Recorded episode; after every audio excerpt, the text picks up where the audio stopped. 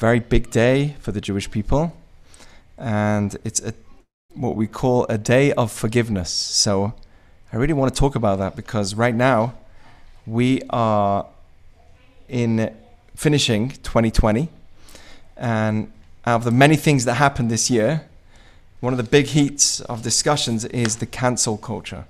So I want to speak about that for a minute because um, although it's important to, you know, if you have a problem going on, to point it out and get get the problem solved.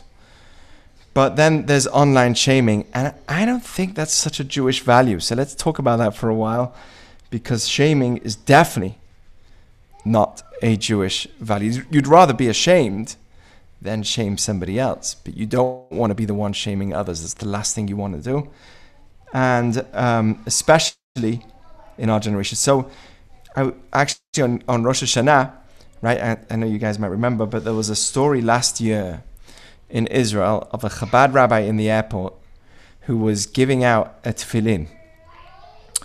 And, um, you know, that's what the Chabad does, and it's beautiful. And he was giving out tefillin to different people. He was offering, you know, you want to put on, wrap the tefillin, the Jewish wraps. It was in the Israeli, in the airport in Israel, Ben Gurion. And all of a sudden, a professor from Haifa, I think, it doesn't make a difference, she came up to him and started screaming. She started telling him, Kfiyat datit, you religious coercion, you're forcing people to do things. This is ridiculous. Why are you doing this? Get out of here, put it away. And it, it got really heated. And someone was filming the whole thing. Filmed the whole thing, uploaded it on Facebook, and boom. The next day, it was on all the news sites, it was everywhere. And millions and millions of people saw that same clip of this lady screaming at a Chabad rabbi. And the big conversation was, what is he doing so wrong already? This is, at the end of the day, a Jewish country. What happened to our people? Why are we so embarrassed of who we are? We're so accepting of everybody else. We're not accepting of our own. And boom, boom, boom. Thousands of people were just shaming this lady um, who shamed the Chabad rabbi.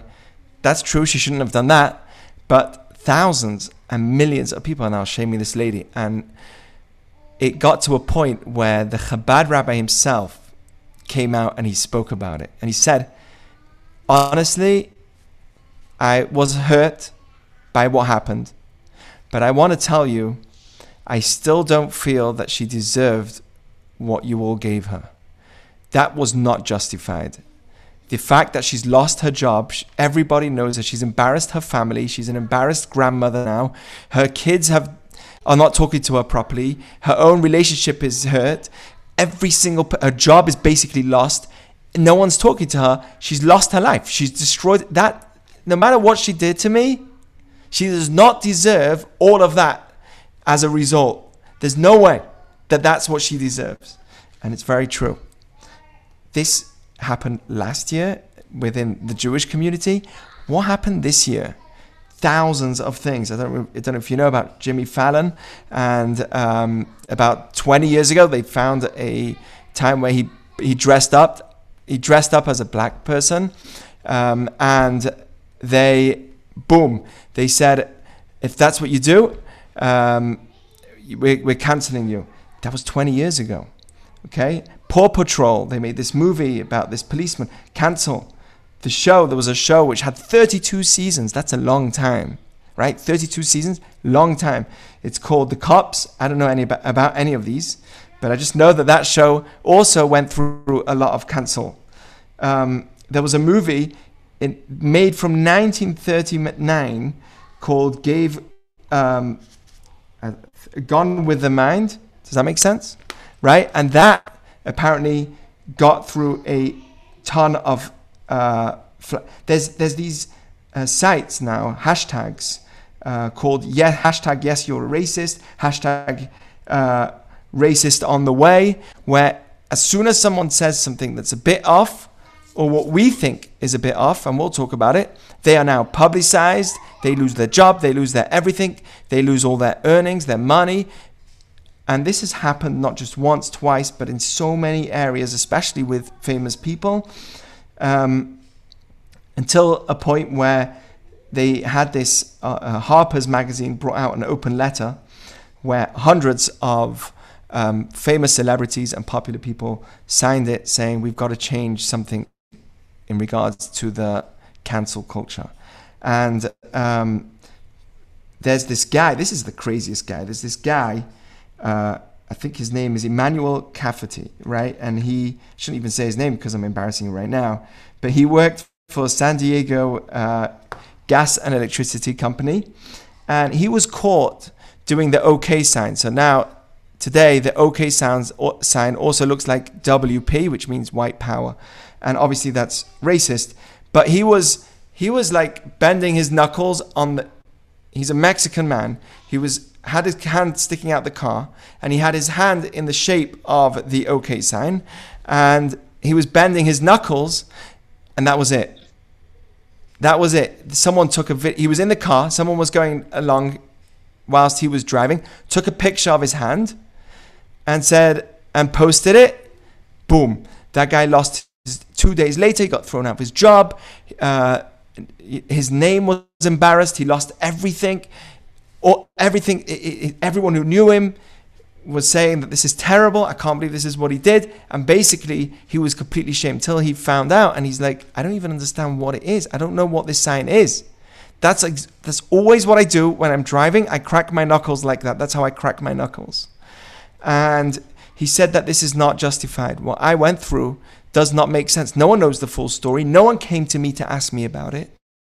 But because it was posted as a short clip, without going to a judge, without going to a court. You brought the court case right to me and in an unjustified way without actually finding the real case, right? The normal way of bringing justice to the world is having an investigation. That's how Jews work. We have what we call two witnesses. And unless I had two witnesses that were there throughout the entire story, spoke to him or her, warned them, told them that you shouldn't have done it, and they did it, then we can know for sure they are guilty, at least if we go to court and the court, but with no court, to have thousands of people make this person lose his job, lose his family, lose his friends, imagine his kids in school, everything, that person's life is destroyed. And this is what's happening to many, many people. So, what's what's the problem? Although yes, we need to bring justice. And by the way, it goes to everything else. Oh, my restaurant didn't serve me my food on time. Boom, let's take a picture, share it on Facebook share it on social media. No, no finding out, no bigger story. That's it. It didn't work for me. Let's take it to social media, and that poor business gets destroyed. Is it fair for the entire business to be destroyed for the small mistake that he did? So here's my problem with this. Okay, first of all, there's no. It's not justified. The balance is not justified. Somebody does something wrong that's true, it's wrong, you shouldn't do it. But to cause that person to destroy his entire life, literally almost like killing him, it says that if you take somebody's money to a point where he owns nothing, he's like a dead person. Ani chashiv kamet. You make him poor by having no friends, no money, no no job, nothing.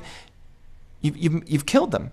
Why kill somebody through just because of that? So I think number one, it's not justified to take an argument or something that's not comfortable for you to the public straight away without finding the full investigation to the case isn't justified for that person. It's not fair.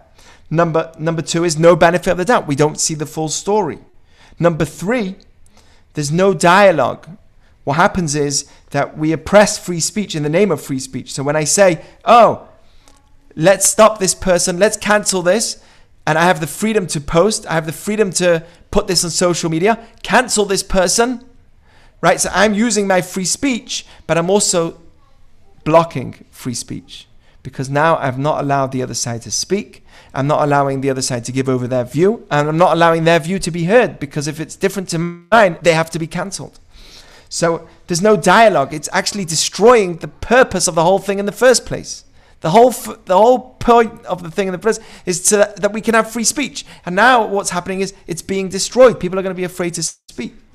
So you're dehumanizing people by doing that, right? Because they're now labeled as a certain type, and you've dehumanized them in, in ways of shame. Shame is one of the most painful things. It says, "Mutav uh, likfotz lektoch kivshan You'd rather jump into a pillar of fire than embarrass somebody. That's how important it is to not embarrass someone. And the, the last thing is it claims that all humans are perfect. Oh, everyone needs to be perfect to me. If they're not perfect, they have to go public and the whole world needs to shame them. Hello, are we all perfect? No one's perfect anyway. People make mistakes.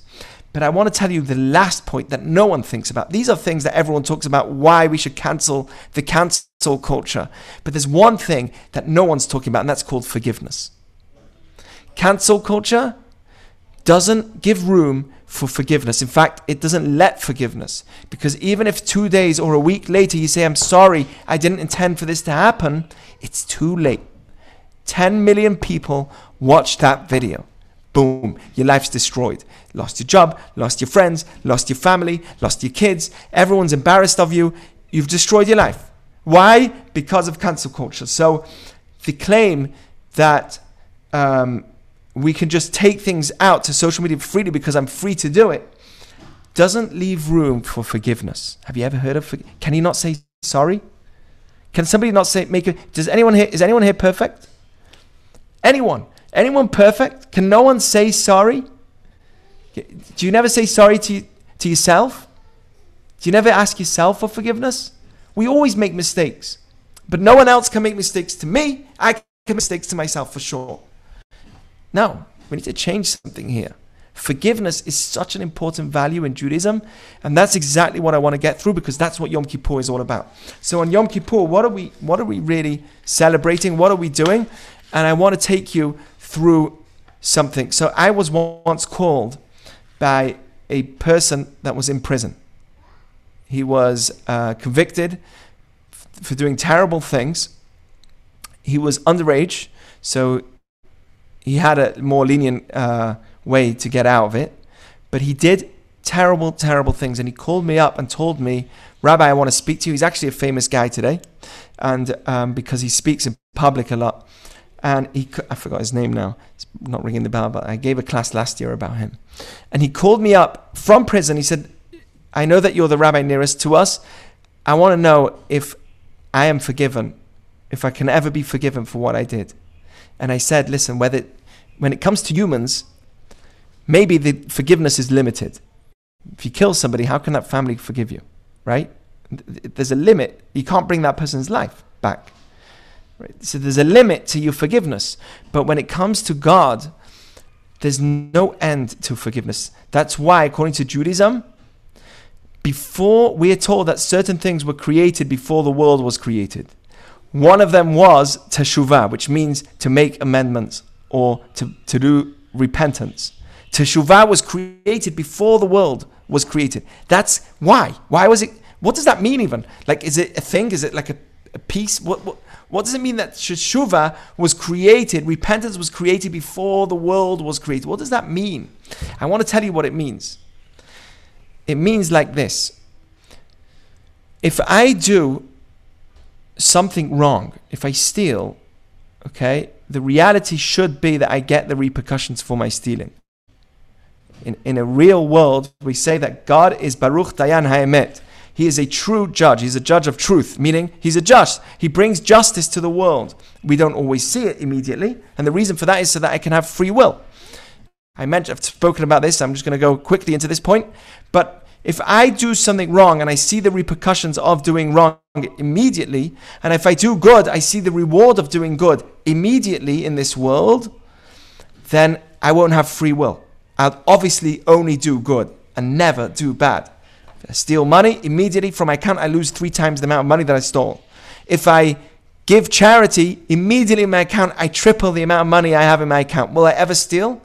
Will I ever want to not give? Course, I'd want to give. I get three times. It's a great investment. So, the reason why we don't see this is, by the way, the answer to suffering. The reason why we don't see the result of our bad actions and the result of good actions immediately is because we need to be in a world of free will where we can choose between good and bad. It needs to be our own decision. And that's why it's hidden from us. So, Teshuvah was created. Why? Why was teshuvah, repentance, created before the world was created? And the answer is very simple. Because if it wasn't, I would need to get my repercussions immediately. I, I, if teshuvah, the concept of teshuvah wasn't created before the world was created, so I would really, if I stole, I would need to get that repercussion because truth says that it, as soon as you do something wrong, you should deserve to get the karma of that wrong that you did. That's just truth. That's what truth means. Truth means justice, period. Immediate, no waiting. And that's one of the ways of God. So, in order to be in this world, we have to be in a world of free will. So, therefore, Teshuvah was one of the things that was created before the world was created. That's just to let you know what was created before the world. So, Yom Kippur is a day of forgiveness. Every year, God says, "Come to, come to me, and I'll forgive you if you do teshuvah. If you say, I'm, if you make amendments, you say, I don't want to do this anymore. You admit that you did it wrong, and you make a commitment to not do it again. It's all wiped off. It's as if you never did anything. Yom Kippur wipes it off.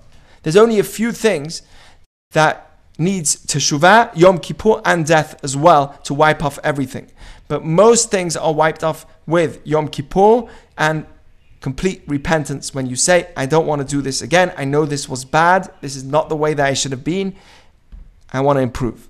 So, what do we do on Yom Kippur? One of the things that we do on Yom Kippur, and this is because of the story of the Jewish people with the golden calf. Don't want to bore you here, but just quickly, the Jewish people sinned with the golden calf after they received the Torah, they said, Hey, Moses isn't coming down. We need to relate. We can't relate to an infinite being, which is God. I need to have something which I can relate to. So they brought this golden calf and they said, Terrible. So the time that they were forgiven, when God said, Salachti kidvarecha, when God said, I forgive you, was on Yom Kippur. And that's why this energy of forgiveness is with us every year. By the way, we get Rosh Hashanah and Yom Kippur every year. Have you ever wondered why do we have it every year?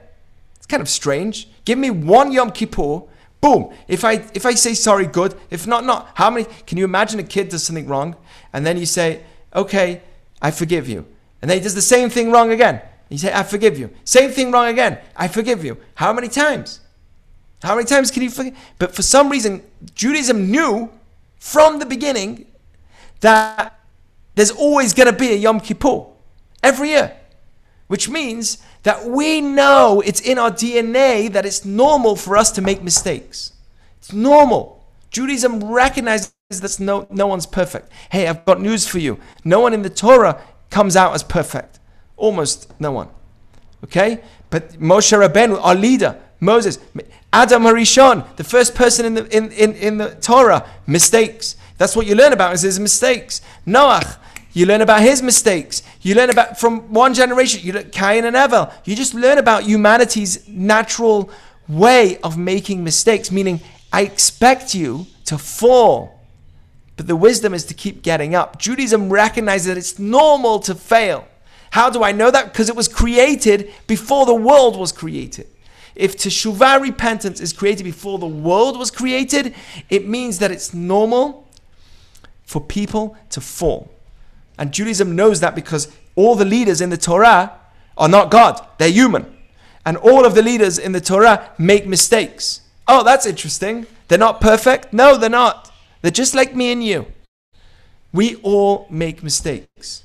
So, one of the things we do is we get forgiven. Now, that's crazy. How does God forgive us? Because that's what we need to plug into, because we need to take that energy.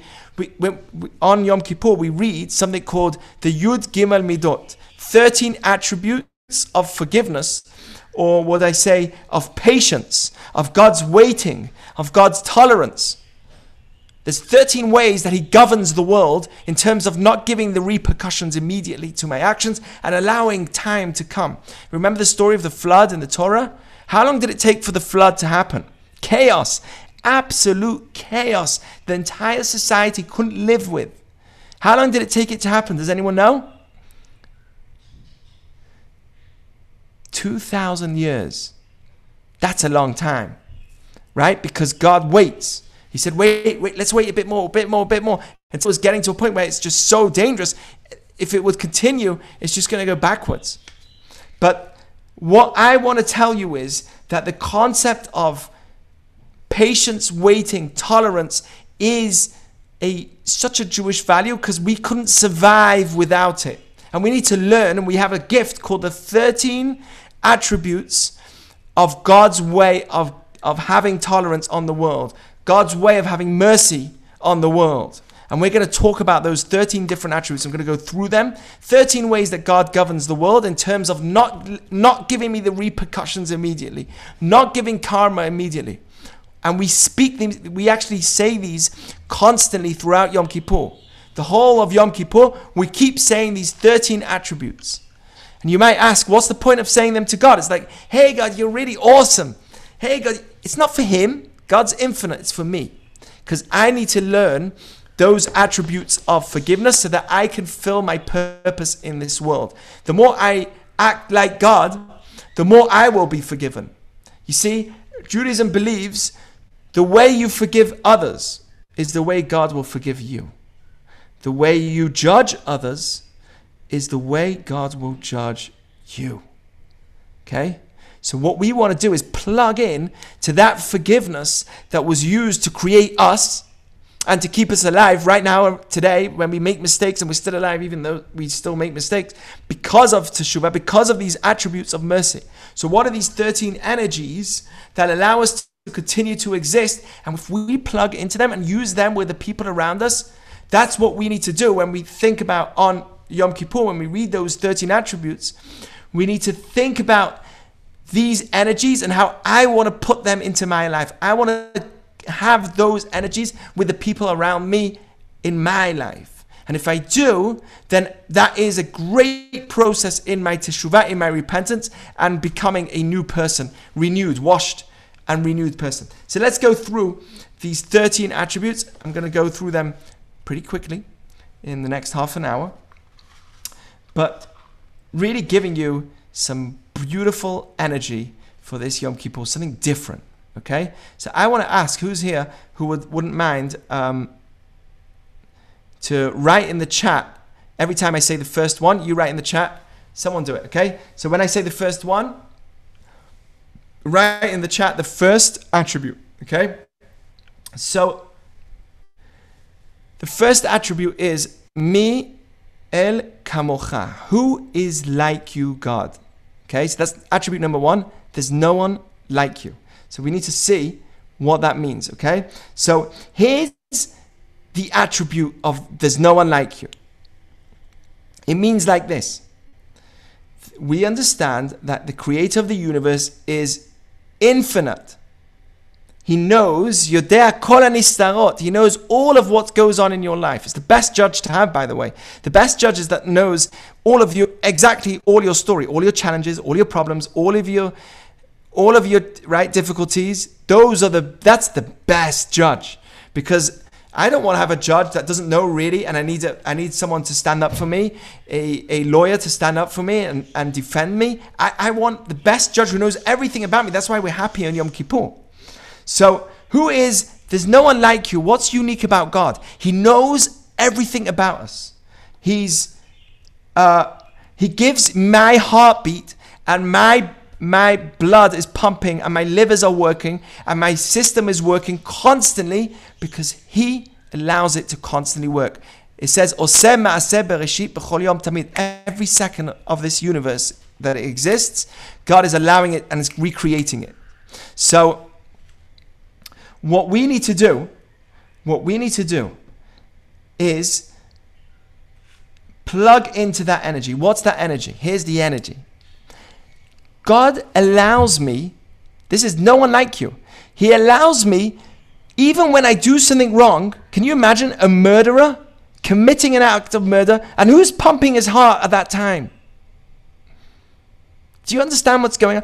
Who's allowing him to breathe that oxygen at that time? Who's allowing his brain to work at that time? Right? According to Judaism, it's the creator of the universe. That's crazy you allow somebody to do something which is wrong whilst you feed, nurture him in ways that we can't even comprehend. Only the greatest scientist may get a, a tenth or even a percent of what God really does to us at every second. Can you imagine what happens to us at every second? And here you have a, even when I do something wrong, my heart is still pumping, my lungs are working, my organs are, are functioning, my brain is working, my eyes are working, and all of these body parts are working by who? The Creator. And He allows me to do it. So that's what we call mi el kamocha. Why is that? And this is what we need to learn with others. We need to learn that we should have patience, just like God has patience. That even though He nurtures me, feeds me, does good to me, He says, okay, you did something wrong, but I'm going to wait because I know that one day you're going to come back. I know that one day you're going to turn things around. You'll grow up. It's, you're just a teenager now. You're just Adam Ravi. It's just you're just young and you're just a teenager. I know things are going to change. So there's that idea of being like God where I, I am helping you. I am being there for you and you're doing this to me and I don't get offended. Right? So that's the energy that I want to get into. Mia kamocha, being the giver that doesn't get offended. That's the first energy. I'm sorry, there's a lot of words there, but how would I translate the first attribute is giving and not offend not being offended. Okay, it says it's better to be offended than to be the offendee, uh, the offender, right? So it's it's better. What would you rather be?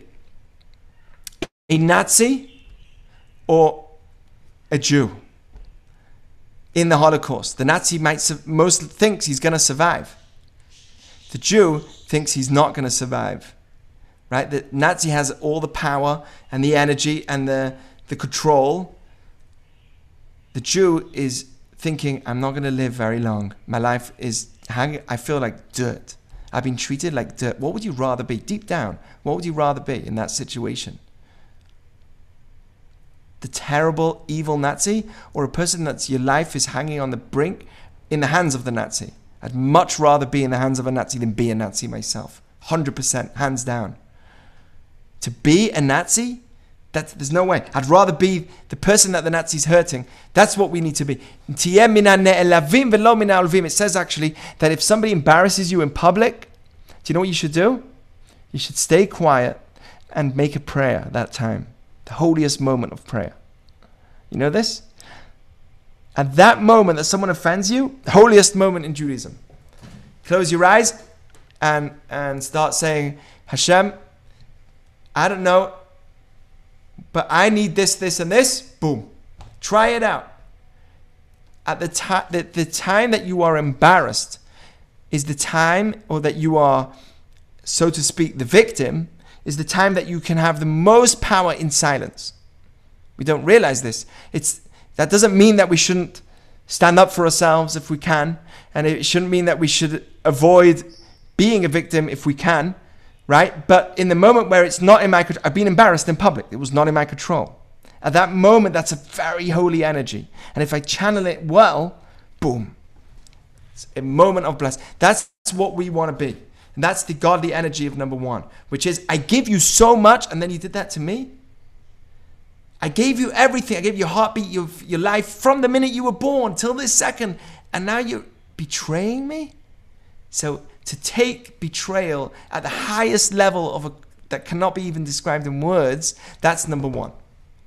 Okay, number two, attribute number two that we want to have is noseh avon he carries the sin. Not only does he know about everything, but he also carries it.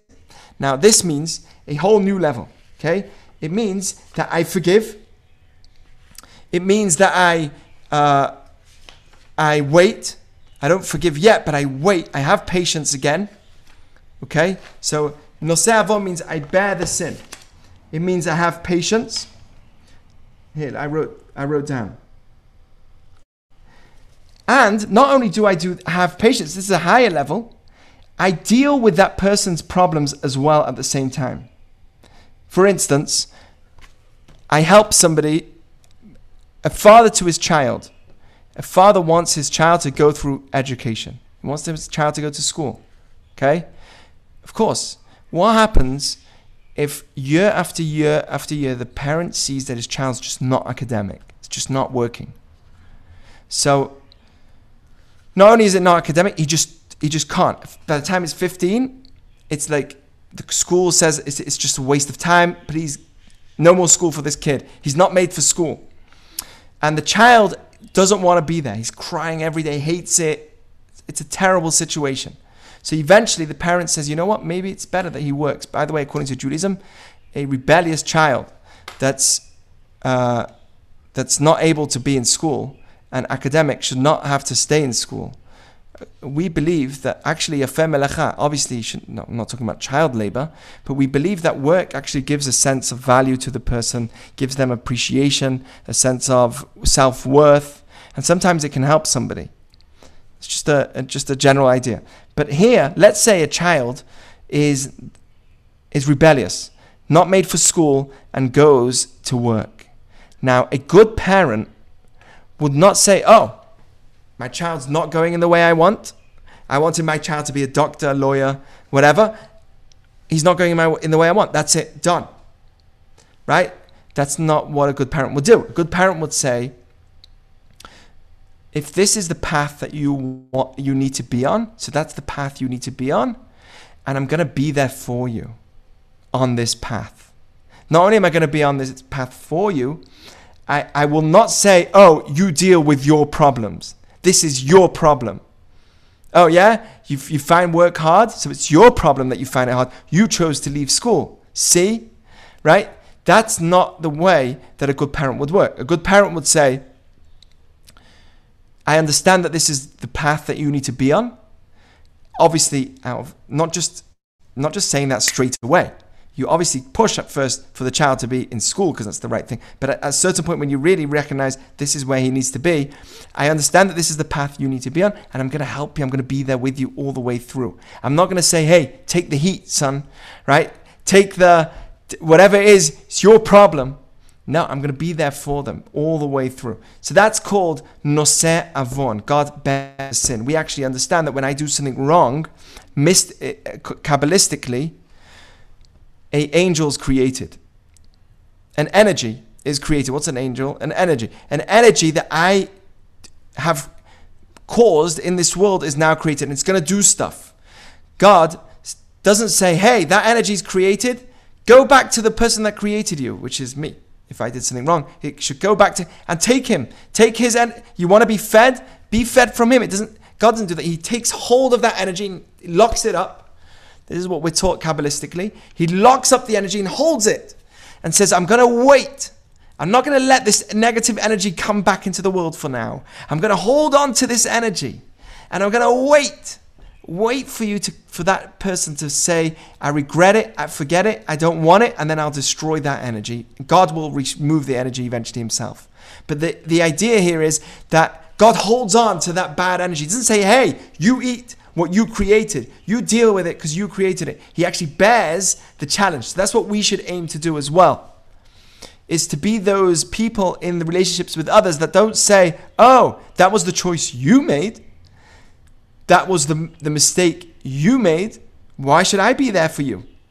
And that's exactly the attribute, the second attribute, which is noseh avon. Let's go to the third attribute. For over al pesha. Okay, number three is over al pesha. This is finally number three is Hashem forgives the mistake. Okay, so we finally come to the point where there's actually forgiveness. Now, here's the crazy thing: how does God forgive? What's the ultimate place of forgiveness?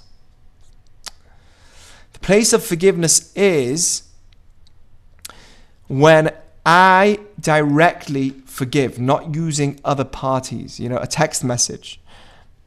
Hey, somebody messages you, hey, I'm so sorry for what happened last year. I didn't mean it. You know, I've been thinking about it so much this past year. I've had a lot of reflection, and I just want to ask you my forgiveness. And you respond back and you say, okay, forgiven. Huh? No, that's not the attribute of forgiveness. Not through a text message and not through a middle party. The attribute of forgiveness is you call that number immediately and you say, That is so amazing of you. I forgive you. I appreciate it and I forgive you. So there's a number of reasons why I would forgive, right? I'd forgive because I don't want to bear the pain of holding on to that grudge, right? There's a pain. When when when somebody hurts me and I don't forgive one of the reasons why children are always happy. I spoke about this in the past, but one of the children why children are always happy. Think about it. They're always happy. One of the reasons is is because they'd rather forgive They'd rather be happy than be right. This is what the Baal HaTanya says. I'd rather be happy than right. What, what does that mean? Look, somebody comes up to them, bumps into them, and hurts them, and they fall on the floor. What does the kid do? He starts crying. He looks up at his friend and says, Why did he do that? If it happened to us, it will take us two days to forgive that person. Five seconds later, the kid's happy, he's playing with that kid again. He cried, wiped away his tears, back in back into the game, playing again with the other kid, completely forgiven. You know why? Because yes, I'm right. You shouldn't have hit me and bumped into me like that. You should have said sorry, but I want to be happy right now. And I'd rather be happy, which is just to forget about what happened. So a child has the amazing quality of focusing on their happiness as opposed to focusing on the aspect of forgiveness. So a lot of times we want to forgive so that we can be happier. That makes sense. Does that make sense to everyone here? You'd forgive so that you, you, you let off your chest all that grudge that you've been holding about that other person. Finally, I can see my neighbor again. I can smile. I can know that I can walk into my house knowing that if I see my neighbor, they're going to smile to me. I'll smile to them. It's, it's a headache to not forgive. That's one level of forgiving. Then there's another level of forgiving. There's another level of forgiving, which is I'll forgive just because you asked me. And that's what we're talking about here. Okay? Salachti kidvarecha al pesha. God forgives because you just because you you asked. That's what it is. So we have to ask and God forgives. Right? Ki we say, God, you have forgiveness, meaning you don't do it through somebody else. You take the charge of forgiveness. And that's how we need to be as well. If somebody does something wrong to us, um, right? And he, we, we say, okay, I want to forgive him, I want to help him, I want to move on, and I want to forgive in a way where I myself have said, I admit and I give you forgiveness. Okay, let's go to the next one, number four. Number four, I don't think I'm going to go through all 13, but we'll try. Number four is not only does he forgive us, it says lisherit nachalato. Lisherit nachalato, which means he stays in a relationship with us. He empathizes with us. When I do something wrong and I'm in pain, let's say a parent sees that their child is going in the wrong path, taking drugs, bad friends, right? A good parent, because they're a parent, would be in pain when the kid's in pain. By the fact that they see that their kid is not happy, it makes the parent not happy. The parent doesn't say, Oh, goodbye, you're out of here. Hopefully, they don't say that. You're gone, done. No, I'm in pain that you're. What's bothering you, my son? Why are you in such a situation? You're in pain. Why? Why are you in pain? So, Obviously, the child himself needs to take ownership of his situation. Not, as much as we can help and try and help, the person that's in the pain themselves needs to take care of the situation. But what we say about God is lotzar. Whatever pain we go through is a pain for God. At the end of the day, the world works in a way where there's a system, just like the sun has a, a time where it comes out in the moon and the stars. There's also a system in the world that when bad things happen, when bad things are done, then there's a repercussion for our actions. Karma has to work in this world. That's the way the world works. It's not because of God, it's just the way that world works.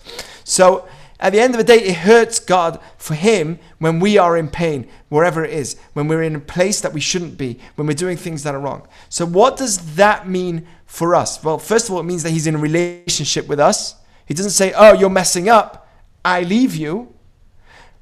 But that's also how we should be with our friends, okay? He says, I'm reading, quoting, by the way, a book by Rav Moshe Cordovero, who lived in the 16th century. He was a Kabbalistic rabbi, lived in Sfat, and he wrote many books on Kabbalah. And this is one of them. This is a very Kabbalistic, by the way, concept, what we're teaching right now. So he wrote that how does that translate to us? So when it comes to forgiveness, I don't only forgive, I remain in a relationship with you. What does that mean? So he says that he says here that what it means is that when I see my friend doing well, I'm happy for their success. When I see that they're failing, I'm upset for their failure. That's exactly what it means. Love your friend like yourself. What does that mean? Love your friend. The same way I will be happy for my success, I'm happy for theirs. By the way, you can force yourself. It's called ayin tova, a good eye. Force yourself to say, "I'm so happy for your new house." right? When I used to get, when I got my new glasses and my grandmother in Israel, this is what titchatshu, that's how they'd say in Hebrew. Um, have a renewed feeling, enjoy that new feeling, they say. And then they say, you should merit to see with these glasses only good things. Ah, I love that blessing. See, that's how we should be speaking to other people. Oh, you've got a new home? You should only be using it and enjoying it for good things. You should only have smachot, happy things in your home. Use that moment to bless the person as opposed to cursing them out, not necessarily directly, but saying, How did he get that? How did he get the money to pay for that house? Like the backyard and wow, the swimming pool. And the, instead of saying that, use that energy to bless them. Boom. Game changer. It says, Ayin Tova, Hu Yevorach. If you have that energy where you bless someone, even though you think, I want the same thing, right? Jealousy should really be coming in, but instead you channel it for a blessing. It says, you will get the same blessing as well. Just, you'll get the same blessing. You see someone with a nice Ferrari, if that's what you really want, right? So you say to them, Hey, nice Ferrari. You should only have blessings and safety and goodness in it. And it should always be used for your benefit and, and, and love. And then Hashem will give you that blessing as well. Maybe not directly as a Ferrari, but in some way you will get that blessing as well. So, what we want to have is that attribute, just like God stays in a relationship and is in pain when we're in pain. We need to be in pain when somebody else is in pain, or when somebody else is succeeding, we need to be happy for them. Not talking negatively about them, I'm not talking uh, positively. Uh, uh, sorry, speaking positively when they are successful. That's what we want to do. Okay, so that's called being in that relationship. That's the attribute of lisherit nachalatos, staying in a relationship, empathizing with us. The next thing is lo hechezik laad apo. God does not hold his anger forever. So, how does this translate to people? And then I'll go back to how God works, okay? He doesn't keep his anger forever. What does that mean? So, here's something very interesting, okay? When it comes to human beings, you might find that someone does something bad to you and, and, and makes you upset, right? What should you do? So, you get upset with them, or that's normal, it's human. Uh, so, number five is doesn't hold on to his anger forever. Okay? Even though God doesn't get angry, but he doesn't hold on to his um, to the negative action that you did forever. Okay, so he doesn't. How would you say it in English better? Maybe there's a uh, better way of translating. That's I'm literally translating the words. Okay, so lo hechazik laad apo means. Let me let me just. Uh, Uh, explain how we should, as humans, have this as well. This means, oh, so I, I went to the wrong page here a second. So this means, what does it mean that should, God doesn't keep to this forever? It means like this. Oh, this is brilliant. So, you know, sometimes where somebody bothers you or does something wrong, and you tell them off, you rebuke them, right? And you say, brother, you should not have done that. That's really bad. And then we feel like we need to really dig into that rebuke, you know? That was really wrong. No, I, I wanted to sit down for a second. I want to tell you how wrong that is. And you get deep into it. You get further and further. No, that was really no. I want you to know that was really wrong. You know how we we sometimes do that? We make that conversation with somebody, we rebuke them, and then we continue because we feel bad or we feel like I need to explain why I rebuked them. So one of the things that we should do is lo hechazik la'ad apo. Don't bear or don't carry that anger forever. Don't drag if you rebuke. This is, by the way, very important because it's so connected to cancel culture. Cancel culture means that that person's reputation is ruined forever. But that's not what he deserves. He deserves a small rebuke. If the restaurant doesn't give me the food on time, they deserve a small rebuke. If a person um, speaks in a way that's ra- you know racist, let's say, they don't deserve to lose their entire life. They deserve a rebuke. So you give them exactly what they need and nothing more. That's called lochazik la'adapo. This is so important, especially in relationships.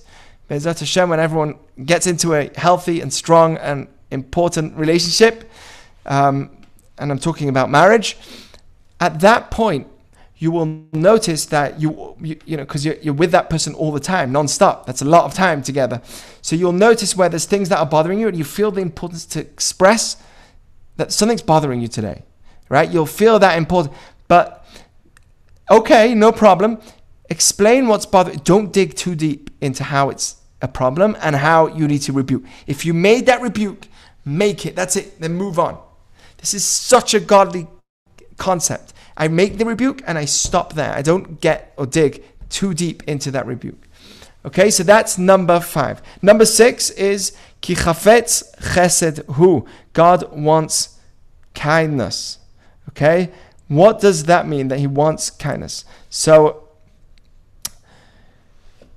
this means that when I see somebody who um, is not so nice to me or is a bit rude, or even my child does something wrong. Let's say I come home and I see that my child, my youngest now, he loves to take a pen, a marker, and go everywhere with the marker. My couch suddenly, everything has got, cl- my, my shirts hanging on the, you know, to dry, suddenly got marker, cl- what, permanent marker everywhere, the wall.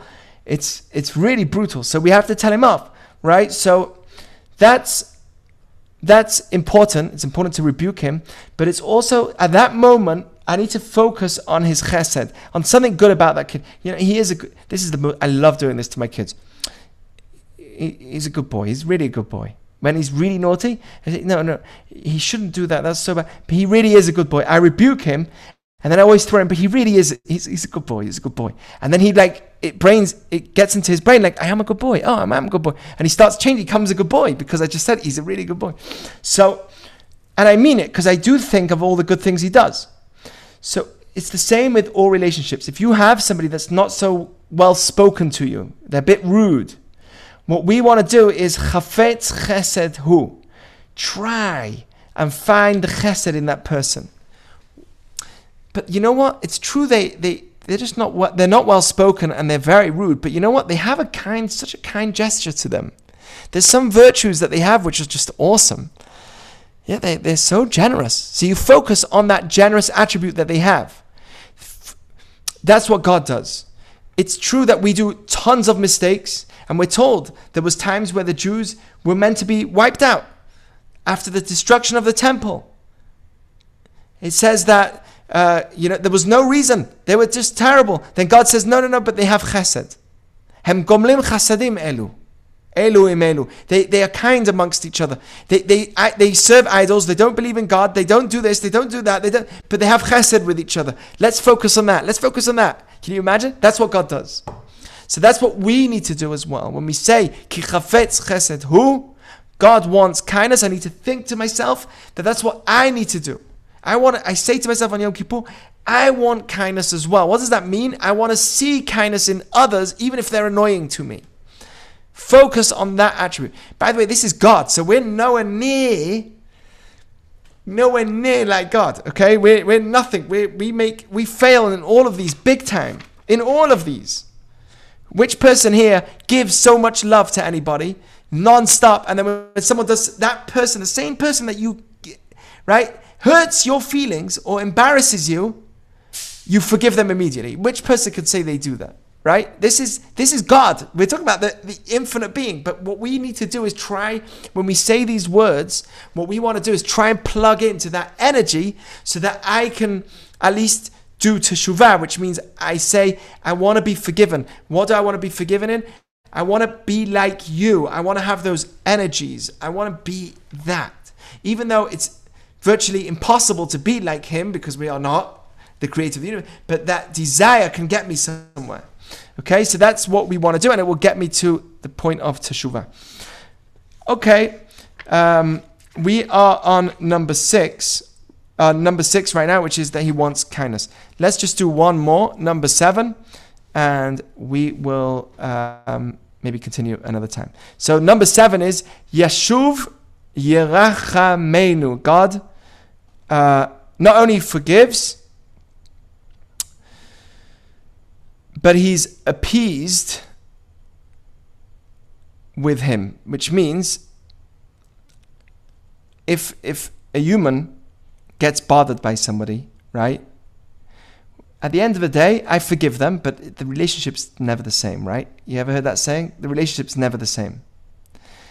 But not by God. Yeshuv Yerachamenu. Not only does he return his mercy, that's the translation, that's a better translation. Yeshuv Yerachamenu means he returns his mercy. So not only does he return his mercy to the way he was, he forgives you the way it was back then, but he actually puts you in a higher place than you were before.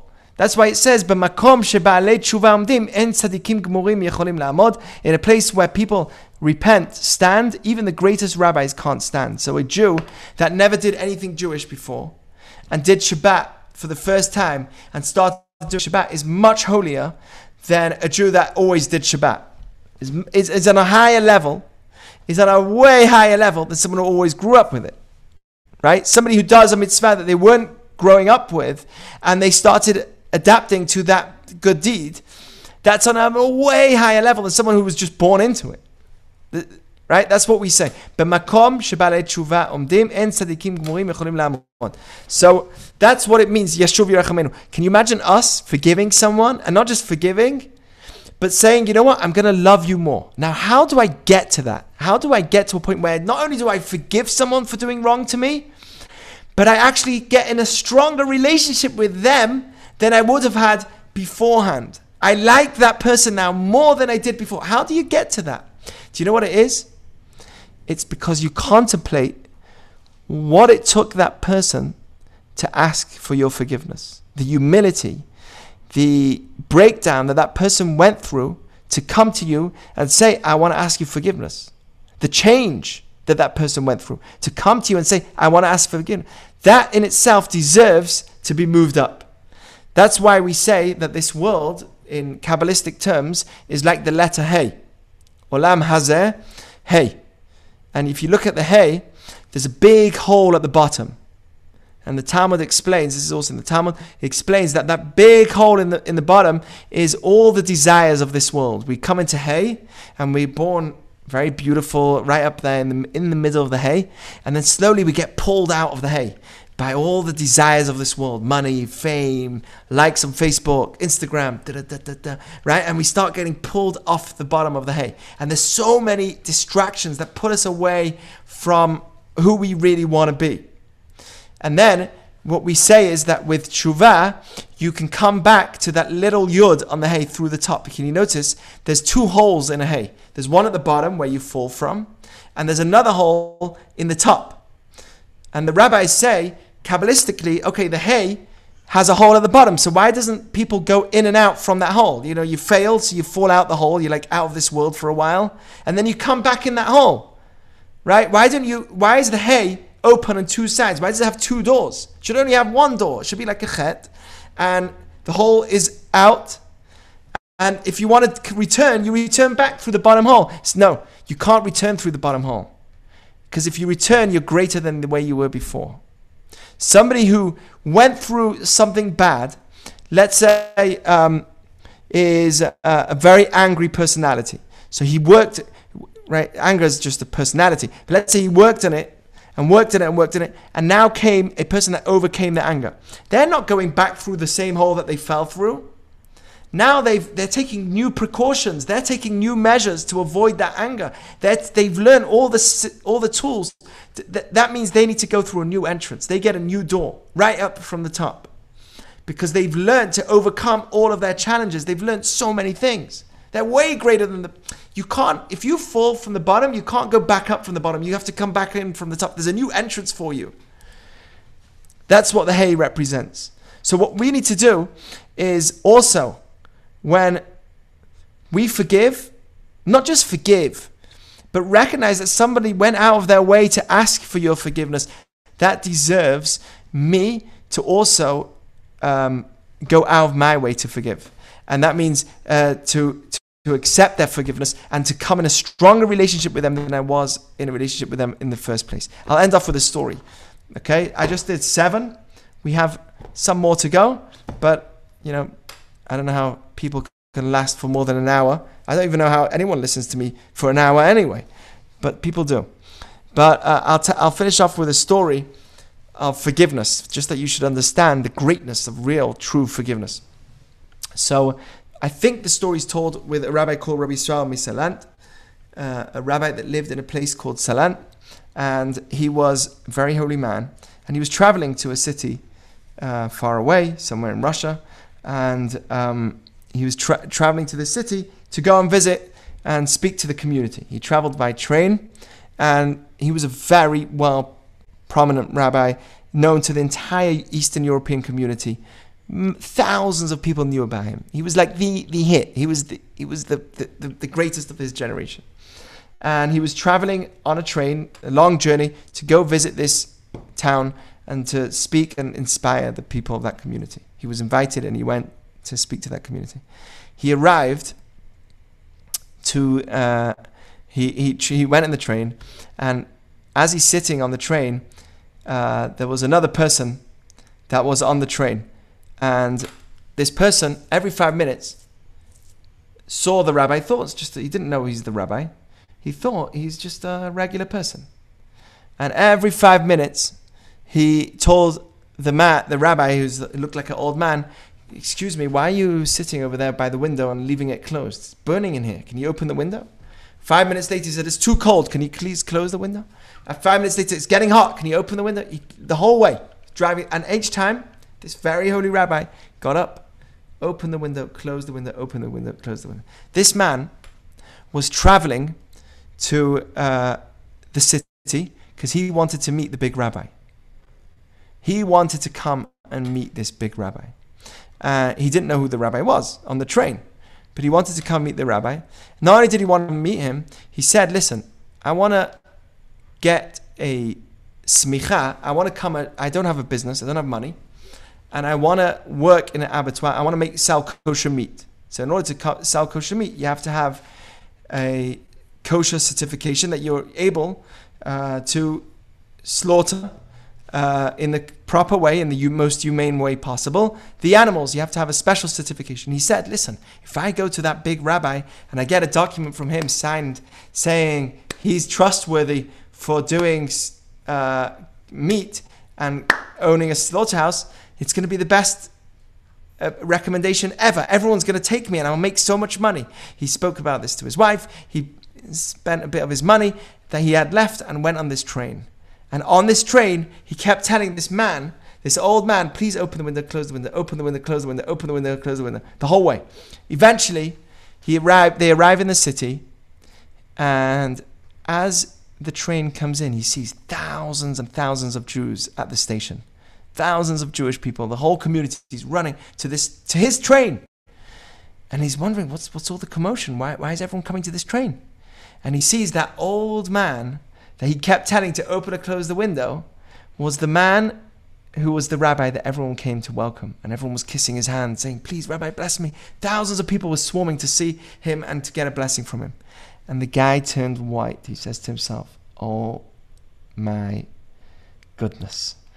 That's the man that I came to ask for a for a smicha, for a for a document for my business that I want to open. He's never going to give me anything. What am I going to do? So he says to himself, you know what? The rabbi is meant to be here for a week. I'm going to stay here for a week. The last day, I'll go to him. After he's met 10,000 people, the last day, I will go to him. And when I go to him, he'll for sure have forgotten me. So he waits till the end of the week and he comes into the where the rabbi is staying and finally gets a meeting with him on the last day. He walks in and he says, Hello, Rabbi. And the rabbi says, Oh, very nice. Nice to see you again. I remember you from the train. And he's, he's like, Oh, no, this is terrible. So he says to him, Listen, Rabbi, I want to I want to know if you can give me a semicha, a um, ordination, a signing that I'm reliable for doing shechita. For he, he said, Rabbi, I'm really sorry. I want to tell you, I apologize for what I did on the train. I never knew it's you. The rabbi says, okay, it's okay. He says, please, can you give me a signing that I'm good for doing the slaughter, uh, uh, for being a shochet. I'm reliable. So the rabbi says to him, I can't just give you a document signed. I need to test you. So he starts testing him. Within five minutes, he realizes, that, realizes this person doesn't know not Aleph Bet, not Gimel Daled, nothing. Doesn't know any Judaism at all. He says to him, Listen, I can't give you a smicha. It's just not possible. You, you don't know any of the any of the rules. You don't know any of the basics of the of the Jewish laws. I can't give you a recommendation. Then the rabbi says to him, But I want to tell you, I have somebody that I can arrange who's a very reliable person in this ta- in this community, and he will train you and he would uh, he would actually give you everything you need in order to become a shochet. And then once you finish learning training with him, I will give you the recommendation. So the student said, "Thank you, Rabbi. Thank you so much. Thank you." And the rabbi put him in touch with this uh, rab- other rabbi that's shochet who will train him. Rabbi Saul Misalant comes home, and his wife says to him, uh, "Did you come back with all the with the money? You know, we." You took some money, and I need some money as well. Did you come back with the money? So Rabbi Salman says, No, I'm sorry, I I spent all that money that we had. She says, What do you mean you spent the money? I spent the money on this person that came who wanted to be trained uh, onto doing uh, shechita, to becoming a professional um, a slaughterer, if that's what you want to call him, uh, in, in kosher meat certificate. He wanted to be trained on how to, make food kosher. And I gave him the ordination. I gave him, I, I, I, sorry, I gave him the training. I gave him the money, and I used that money for someone to train him. His wife says, "What happened with this? Why would you give him the money? I don't understand." So the rabbi said, "Listen, the whole way, he, the whole way to this place that I was traveling to, that student, that person kept asking me to open and close the window, open and close the window, open and close the window, and I felt a bit." I felt that maybe he's going to think I'm angry with him. Maybe he's going to think that I'm angry, and I wanted to show him that I'm I, in no way, and I wanted to show myself in no way that I bear a grudge against this person. So, in order to do that, I decided specifically for him, I'm going to pay for him to have training and for someone to train him to actually become a shochet, to make sure that he knows and I know that I completely forgive him. And that's why I paid all that money from my own pocket. That story is exactly what we're. That's called godly forgiveness. That's forgiveness on its highest level. I remember a rabbi in Gateshead, Rabbi Avram Gurwitz, who is a rabbi that I'm very still alive, very old man, and very very holy and very special. And it's told about him. Some say it's told about his father that one time in in the yeshiva late at night he was going into the library. So in the yeshiva there's a library, massive library with thousands of books. And it's a very quiet room. And it was late at night, and he wanted to go there to read a specific book. He had a specific book that he had to go and read. And he walks into the library, and as he's about to get in, the rabbi, he finds that the door's held shut. And what happened was, it was a kid, one of the one of the young kids in the school, that was holding the door shut, and he was having a water fight with his friend, uh, he got his friend soaked, ran into the library, and held the door shut so his friend can't come in. And he hears the door knocking, someone knocking, and he's like, You can't come in. You can't come in. I'm not letting you in. And he hears again a silent knock. He's like, I know it's you. Don't play games with me, okay? I'm not letting you in. I'm holding the door closed. He holds the door closed for another five minutes. And eventually he hears the rabbi say, Listen, it's, it's Avram Gurwitz. Who is it? Avram Gurwitz. It's the rabbi. It's the rabbi of the yeshiva. The guy went white. He's like, What am I going to do now? I held the door closed on the rabbi. How, it's so embarrassing. He eventually, he obviously he quickly opens the door, but then he noticed the most amazing sight of his life. The rabbi went like this, walked into the room, took the book, walked out the room like this. So that the student wouldn't know, that he wouldn't know who that student was, and that student will never feel embarrassed because he never saw him. He literally went like this, walked to the place where the book was stored, took it, walked out, and never saw that student. The student was able to leave, knowing that he's not embarrassed, no one saw him, and he's completely calm. That's called forgiveness at its highest level. The rabbi didn't post on Facebook that the student is holding the door closed on me. How dare a student close the door, clo- hold the door closed on me? Disgraceful. Didn't do that. The opposite. He worked in the way in the way of forgiveness. That's the way that we need to at least aspire to. At least to the world of forgiveness. Turn, let's turn out that energy. At least this year of Yom Kippur. Let's turn that energy of I want to post this, I want to destroy this person's life, I want to get justice here. Instead, turn that energy to a place of forgiveness. And what happens is that person that's in front of you will get the biggest lesson of his life. Trust me, that student that held that door closed for five minutes and saw the rabbi coming in like this got the greatest lesson of his life. Never in his life is he ever going to try and make somebody embarrassed. He, he, you can't walk away from such a situation and not get a great lesson. That is the way to teach a message. Not in the other way of shaming. No one wants it to be done on them, so why are you doing it on somebody else? Anyway, so those are seven of the attributes we went through. And uh, there are another eight more, um, but uh, six more, sorry. Can't count. But, uh, but that's it. There's 13 attributes altogether. And um, these attributes are all in the theme of finding a good quality in the person so I can forgive them as opposed to shaming them. And when we read those words, we want to absorb that energy in ourselves so that way we will be forgiven as well. The way you forgive others is the way you will be forgiven. The way you judge others is the way that you will be judged. So I'm going to take some questions, go off being live here a second, and have a discussion for a sec, but just oh, Wait, let me. continue. Really? Yeah, why not? No, I mean, if anybody wants to leave, they can leave. Why not? I know, I think it's late. It's like 9.45. Oh, I don't is know. it? I don't know. Does anyone else want to... If it's late for you, then you should go. No, for me, it's. I have another 15 minutes. I'm giving another talk in 15 minutes. I have no problem talking a lot longer. But uh, it is late, you know, it's late for some.